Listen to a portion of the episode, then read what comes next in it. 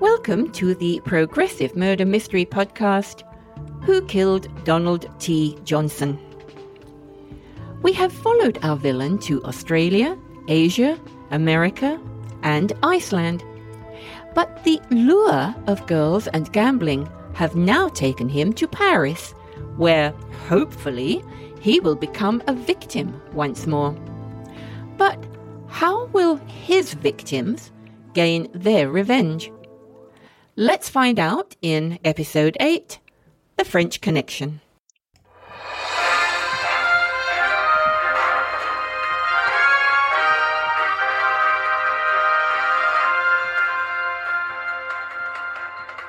There are grave concerns for the safety of businessman tycoon Donald T. Johnson, who has been missing for the last three days.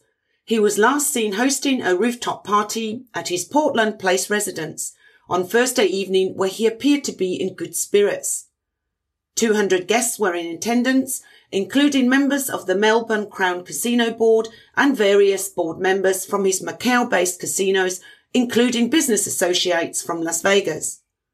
It was first thought that he may have left the country by his private jet, but investigations have confirmed that the jet is still in its hangar at Heathrow.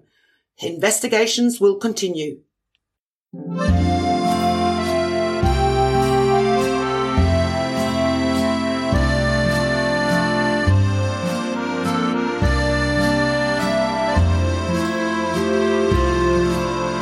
They say that nowadays, when people from overseas think of Paris, the women think of clothes and the men think of casinos and showgirls. The Moulin Rouge became famous because of the can-can, whereas the Follies got its saucy reputation from the stripper Josephine Baker. But that was way back in 1926. These days you can see more nudity on any beach in the world. But even though Las Vegas has taken over as the capital of girls and gambling, the glamour of the Parisian showgirl has remained, along with the excitement of the French casinos. It was the combination of those two, the follies and casinos, that brought me and Claude together. I had been a dresser at a Folie back in 1995 when their hit revue Femme, Femme, Femme was playing to packed houses, so I was part of the glamour without being glamorous. Although Claude was not a smart man, he was thorough and was valued as an accountant at the Casino Cercle Anglais à Rue Richer, close to the Folies. We were far from wealthy, but certainly comfortable and in need of nothing. By 2002, many of the smaller casinos were being bought out by businessmen. Donald Johnson had major shares in a couple of small boutique style casinos all over France. And by now, Claude was traveling from one to the other, auditing the books. He was delighted with the extra responsibility, and we both enjoyed the higher salary. I gave up work and we began a family.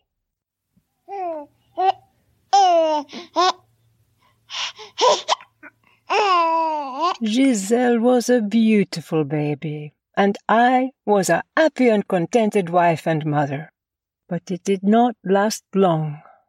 Claude was away a good deal, and when he was finally home, would be tired and find Giselle's nighttime crying irritating. He was also worried. While DJ spent a good deal of time gambling in London or Macau, when he was in Paris, he would party. And when he partied, he needed girls. What I did not know was that, as a local Parisien with knowledge of the folies, Claude was expected to supply them.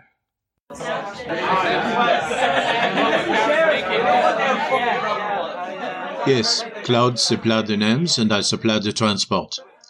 I had been employed as a chauffeur for a number of years, and now I was picking up uh, girls and taking them to wherever the party was being held. I was young myself, and it took me a while to realize that many times this was against our wishes. And by the time I did, I was being paid a great deal of money, and preferred to look the other way. I'm not proud of it. especially on, on some occasions I was no better than Angela. Claude had begun gambling, small amounts at first, but it gradually grew. Then one day in 2012 he came home distraught, admitting that he owed more than our house was worth. We sold our home and moved to a small pension de famille, but that did not pay for all the debts. Of course, I was angry. Eh bien sûr, I forgave him. He was a loving husband and father. But by 2015, Giselle has nearly 10 years and our son Georges just seven. I realized that our marriage was in real trouble. Claude was rarely home and even less contributed any money to our family need.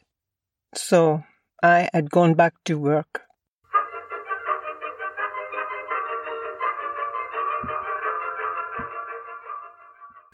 Giselle was a good, bright student, a little on the quiet side. She had few friends. She was in my grade 9 class right up to the time she dropped out, just before the end of year exams. Naturally, I followed it up with the education department, and I believe they contacted her mother. But her mother said she was legally able to leave school. I did not mind at first when I learned that Giselle wanted to leave school. She was a bright student with excellent math skills, inherited from her father, I guess. And there were plenty of companies ready to take on trainee accountants. I spoke with Claude and he said he could take her with him when he visited the different casinos as part of his work schedule. He could teach her the rudiments of accounting and finance analysis at a practical level. Giselle had always worshipped her father. Apparently, whenever there was a conflict with her mother, and as a teenager there were many, he would side with his daughter, calling her Ma petite colombe, his little dove. I will never forgive myself for making things worse, although truly I had only tried to help. Of course, as a young teen, she was enamored with the glamour of the shows, and with her looks and blossoming figure, she had plenty of invitations to become a dancer. Not with the Follies, they were always strict with their age requirements. But in the back streets of Paris, you can always find casinos needing cabaret acts. And as usual, it seemed that the less talent the girls had, the tinier the costume, and the greater opportunity to augment your wage with uh, private performances. Giselle pestered me to try out as a showgirl. She said the money would ease the pressures at home. Finally, I gave in and I suggested she try out in one of the out of town cabarets for the casino. I spent time with her whenever I could, teaching her the fundamentals of step routines. She was a beautiful, graceful girl, a quick learner, and very soon was considered an asset in the chorus line. And in this, the fates were unkind. By now it was apparent uh, to all of us that Claude had a, a gambling problem. He was constantly trying to borrow money, then uh, suddenly, for a while, he went quiet. It turned out that Ziger had picked up all of the outstanding debts, but uh, we all knew what that meant. Many of the casino employees had experienced that kind of generosity, to their regret. Giselle had not told me she had been learning some of the dance routines until Michel came to me and told me there was an opportunity for her to actually dance in the Coeur de Danse pour Crazy Horse à Paris. What could I do? What could I say? Giselle would never have forgiven me if I had refused her the opportunity. The very night she was in the front line of Le Bon Fin Troupe at Casino d'Evian, was the night that Donald Johnson was slumming it at one of the front tables.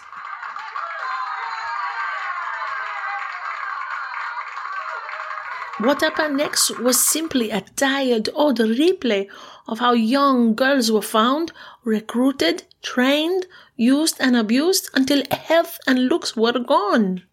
The rest was like an old tune that I had seen played too many times. Yes, the rest may be history, because it has all been played before, but not for me. Now it was my daughter. She was not only a beautiful girl, she was a natural dancer. And being so young, she was pampered by the others in the troupe. They covered for her when she was out with him. I swear I didn't know until it was too late. Yes, uh, there had been a uh, good reason that Claude uh, had he's gotten his debts under control. Uh, anyone who knows how Johnson operated can guess what happened, uh, as he had no scruples. Claude was uh, uh, offered an easy on option. Uh, he either encouraged his daughter to receive DJ's advances, or his mounting debts would lead him to prison, or worse. I tried to intervene, I swear it. I told her stories of other girls in similar situations, but she was flattered by all the attention, the gifts, the fancy living. It was a story uh, I had seen played out many times before. He saw her, fancied her, and claimed her for himself. With her father now acting as a pimp, uh, arranging for her availability. It would have uh, begun with uh, the, the flattery, uh, special attention, gifts, money, and alcohol. Then encouragement to experiment a little with light drugs, slowly going down the ladder to addiction. She was his personal trophy for as long as she excited him, uh, until the next version with the same appeal came his way. Almost overnight, she changed. She seemed to suddenly stop being a beautiful young girl to a, well, a harpy makeup, clothes, language, all became different, and in my eyes, coarse and degrading. She began to have temper tantrums, a real diva. Through DJ's influence, she got special billing, but she squabbled with the other girls. They began to hate her. Then she became withdrawn, sullen, uncommunicative. In the end, I had to let her go.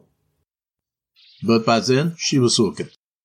Needed alcohol, uh, needed uh, the drugs, and her appearance suffered. She was no longer afraid, and uh, DJ did what he always did, just pushed her aside like a, a used rag.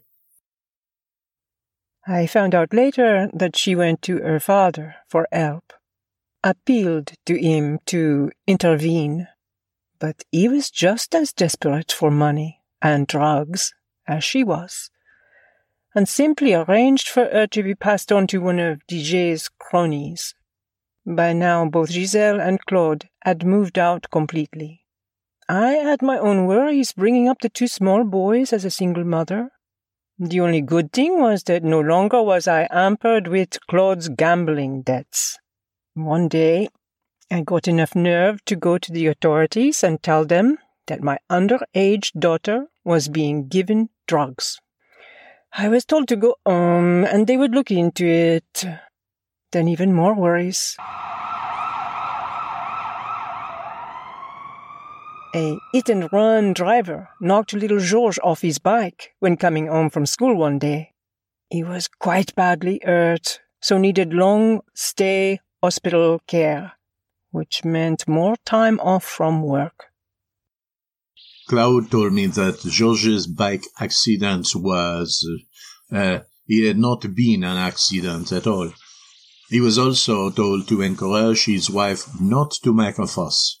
They argued, fought, and in a drunken stupor, he beat her up badly. Yes, he was horrified at what he had done. Too many people had seen and heard him. There was no escaping a jail sentence. He was charged and convicted, but never said a word in his own defense. I never saw him again.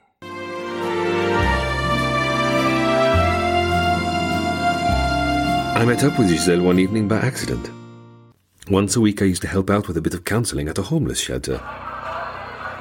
We had limited funds and far too many customers, so could only provide a 24 hour turnaround support for one full day and night before being turned back onto the street. One night Giselle came in. She was barely 18, but looked 60. Even so, she was selling her body as best she could in order to survive. I was not sure whether to inform her mother, who was already doing it tough and could barely afford to put food on the table for the two boys without taking back her drug dependent daughter. I made inquiries about the father, but he seemed to have disappeared. Adrien wouldn't speak of him, and others said he was in jail. Some even said he had taken his own life. There was a parents' night at the school, and I made a special effort to clean myself and the boys up in order to attend. It was heartbreaking to meet with some of Giselle's former schoolmates who were about to graduate with exciting lives in front of them. They asked about her, and I simply lied. I said she had gone overseas and was doing well. When I met up with Victor, her maths teacher, I tried the same story, but he looked at me directly and asked if I really knew where she was. Of course I did not. He told me he could help me find her, but that I must prepare for the worst. I was to go to the homeless shelter the next Wednesday night. It was the night Giselle usually came in. I got a neighbor to look after the boys so that I could go. I wish now I had not. I could barely recognize my own daughter. And what was worse, she was so far gone she did not recognize me at all. I helped her to bathe, found clean clothes from the mission, and uh, tried to feed her soup. But she had a fever and was talking gibberish. Then she began to cry out in pain. There were no doctors, so I called Victor. If anything, the girl was in a worse state than before. Dirty, skinny, and obviously in pain. We thought at first it was because she needed a fix, but we soon found out we were wrong. She began to scream in agony, and then we saw the blood. She was having a miscarriage. She died in my arms and for a brief moment I was glad. Her needs would have been so great, and my ability to provide so limited. The word went around the dances like wildfire, partly as gossip, but partly as a warning.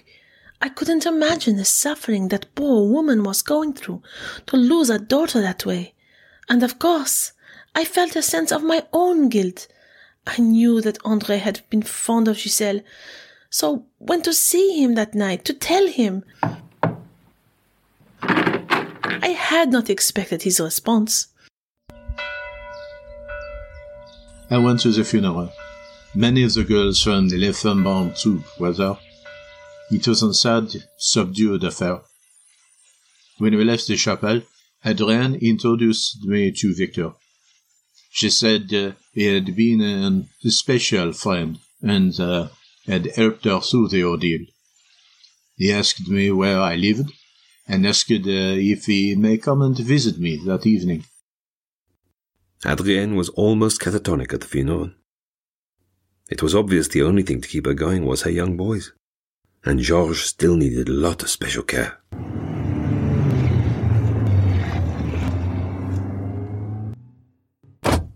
That evening, as promised, Victor turned up at my apartment and he asked me if uh, I knew that Claude had been released from prison. Again, I was guarded, but uh, told him that I had not seen Claude for years. And uh, he had uh, long gone stopped working for DJ because, quite honestly, he was useless at the end. The only good thing was that uh, he'd given up gambling his dog habit was his only obsession. Victor asked me if we could go and visit him. I liked Andre. I could see he was totally sickened with what he had heard and seen in DJ's employ. He told me of horrific stories similar to Giselle.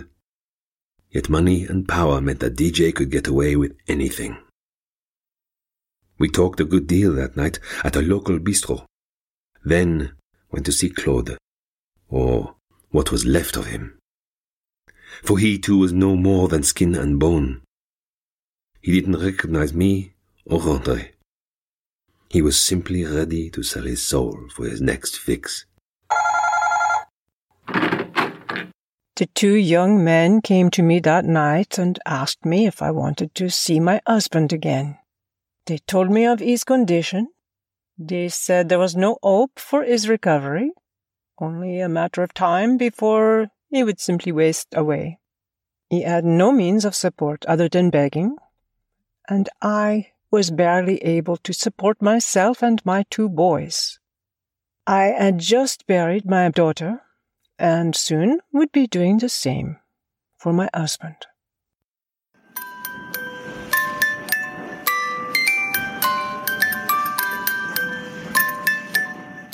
Something happened that night. You may call it an epiphany if you like, but I just recognized that I had reached a turning point. Enough was enough. For years I had seen the parade of beautiful young women flaunted through the door of this bastard, besotted with flattery, it is true, encouraged to enjoy the high life of drink and drugs to make them uninhibited and exciting, but kicked out to fend for themselves the moment a newer, fresher face the body came along. They would be passed along down an endless chain of men who are in turn poorer and rougher until, like Giselle, they were trampled into the gutter. Yes, I had seen enough. I had never been a particularly healthy boy, and had grown up not much better as a man. That was why I had chosen teaching as a profession, and why I had never sought the company of women or considered having a family. But I began to cherish the time I spent with Adrienne and her boys. They became my family. For the first time since childhood, I knew what it was to feel love. Sadly, it didn't last long. I think deep down I knew I was not long for the world and that was becoming obvious each time I went for a medical. Needless to say, I was not a rich man either. But with little to spend my money on, I had saved most of what I had earned. I tried to spend it on Adrienne, but she was very proud and still grieving. Yet I wanted to give her a gift, a lasting gift. One night I saw her gazing at a family photo, taken just before Claude began to work for DJ. She began to sob, quietly. But her body was racked with grief and regret. I decided that the best gift I could give her would be revenge.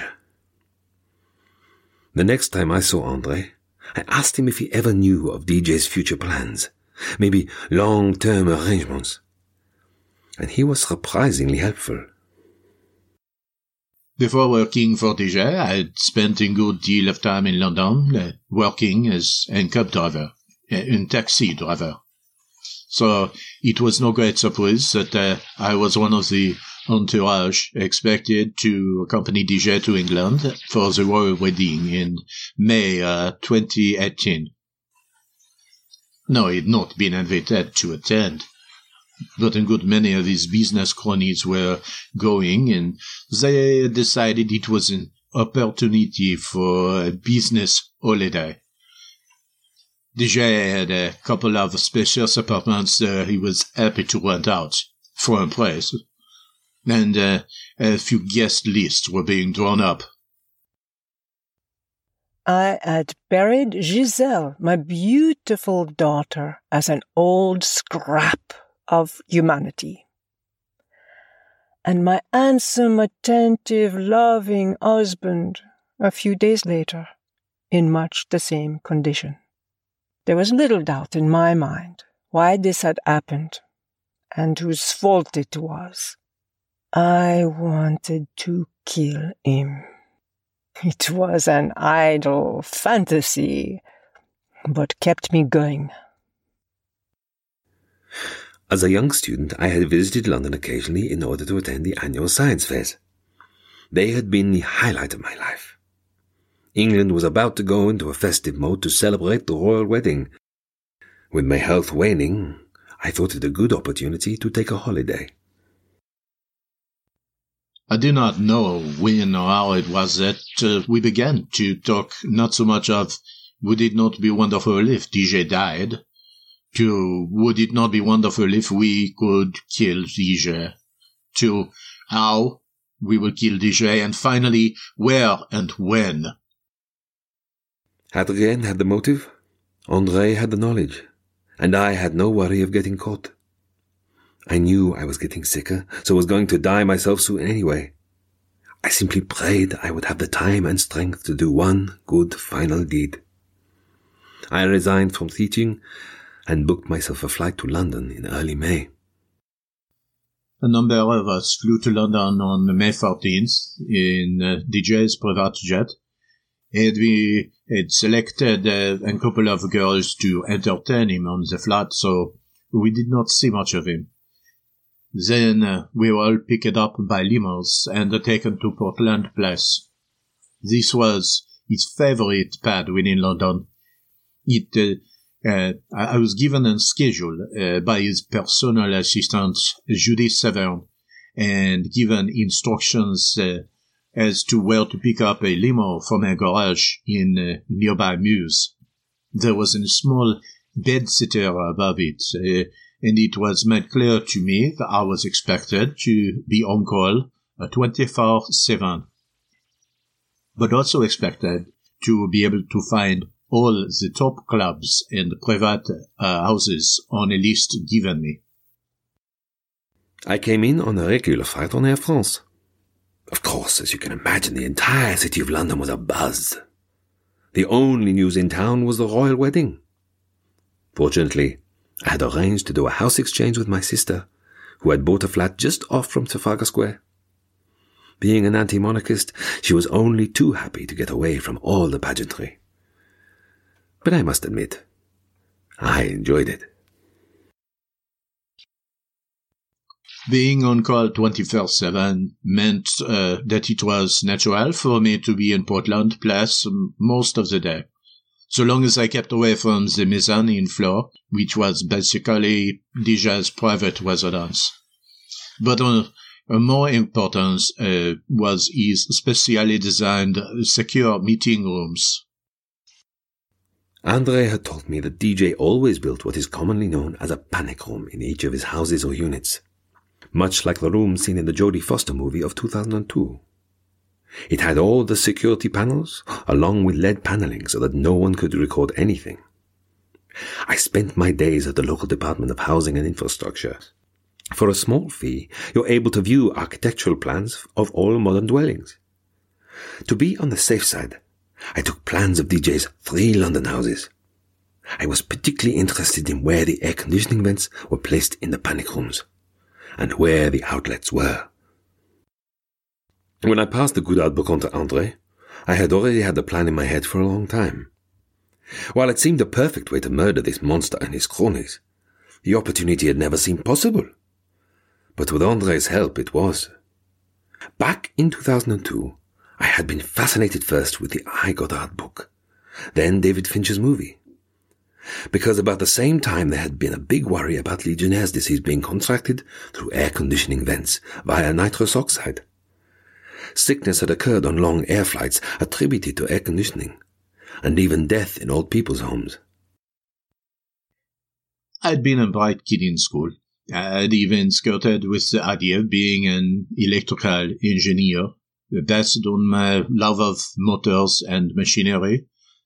But the easy life uh, that beckoned uh, just uh, at the time I should have been studying for university. But now, well, the fascination of what I was reading and listening to just got all of the old interest bubbling. Could we really pump nitrous oxide gas into DJ's panic room? And would it be deadly? News about the costs of the wedding began to circulate. The dress, the golden carriage, the security guards. The money spent was obscene. So what's the money DJ was spending on his guests?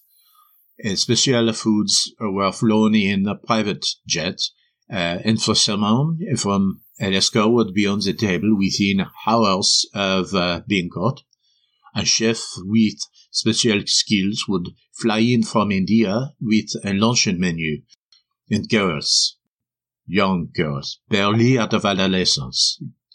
Well, they came from everywhere it, it, excited to be part of the in crowd. I spent my days going to and from the airport non-stop. We spent any spare time Andre had talking, researching, planning. I explained to him about flammable liquids such as hydrogen, butane, methane, and ethylene. Could we get hold of them in quantity? Could we smuggle them into Portland Place? And when the time came, could we become the villains? In the end, it was all too easy. The day after the wedding, DJ had the best wines brought up from the cellar, and uh, the kitchen was in a frenzy of activity. A marquee was erected on the rooftop, and a priority party was obviously being planned. Andre told me that this would be the best day for our plan, and I needed to be sure I was ready. I spent the next few hours uh, on driving special guests from their hotels to Portland Place.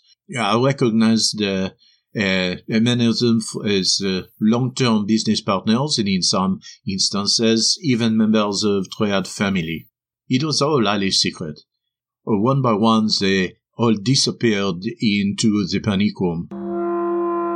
Uh, this meeting was going to involve high finance, probably at the government levels. I was ready, nervous. I hadn't expected so many people to be involved. I had recognized some celebrities from their photos. I was just about to communicate with Victor when something odd happened. Everyone began to come out of the panic room and I saw Judy Saverne uh, direct them to take the elevator up to the, the rooftop. The meeting was over. From my position in the basement, I could hear them leave. I was both upset and relieved.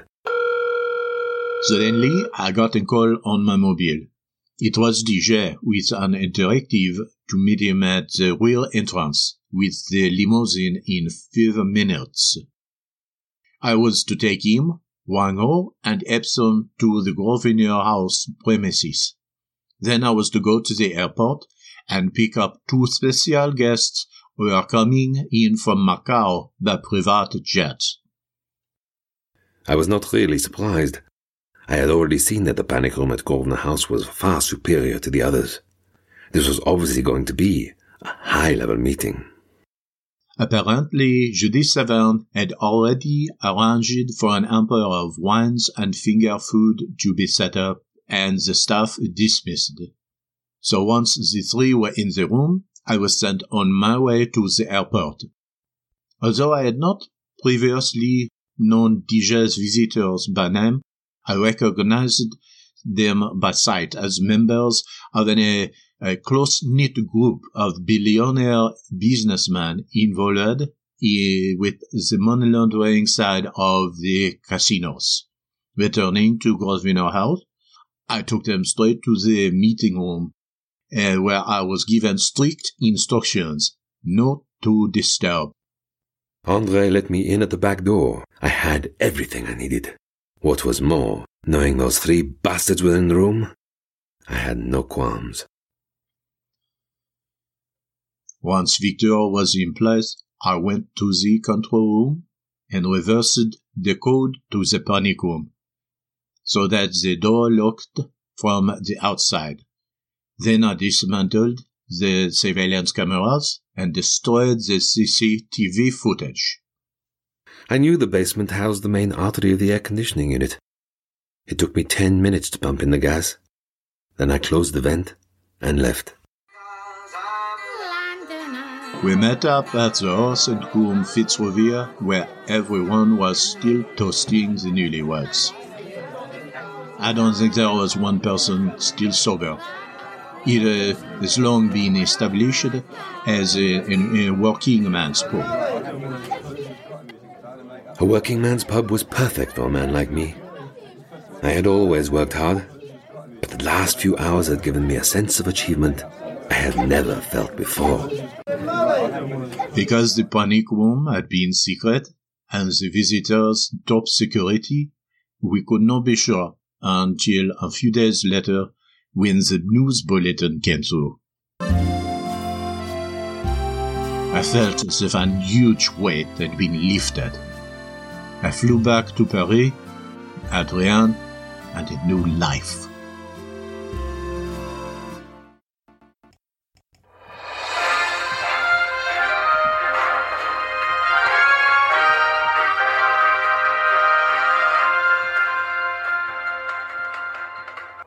Have been rushed to one of the homes of billionaire Donald T. Johnson, where it appears there has been some form of gas leak into a private meeting room. Detective Inspector Cummings from the Central London Bureau of Investigations said that although no one was in residence in Mr. Johnson's home at Grosvenor House, a caretaker had noticed some suspicious odours coming from the basement, where Mr. Johnson is known to have had a panic room installed. It was first thought that Mr. Johnson was at his home in Portland Place. However, when police tried to notify him, he could not be found. Police are treating his disappearance as suspicious. We will bring you an update as soon as more news comes to hand.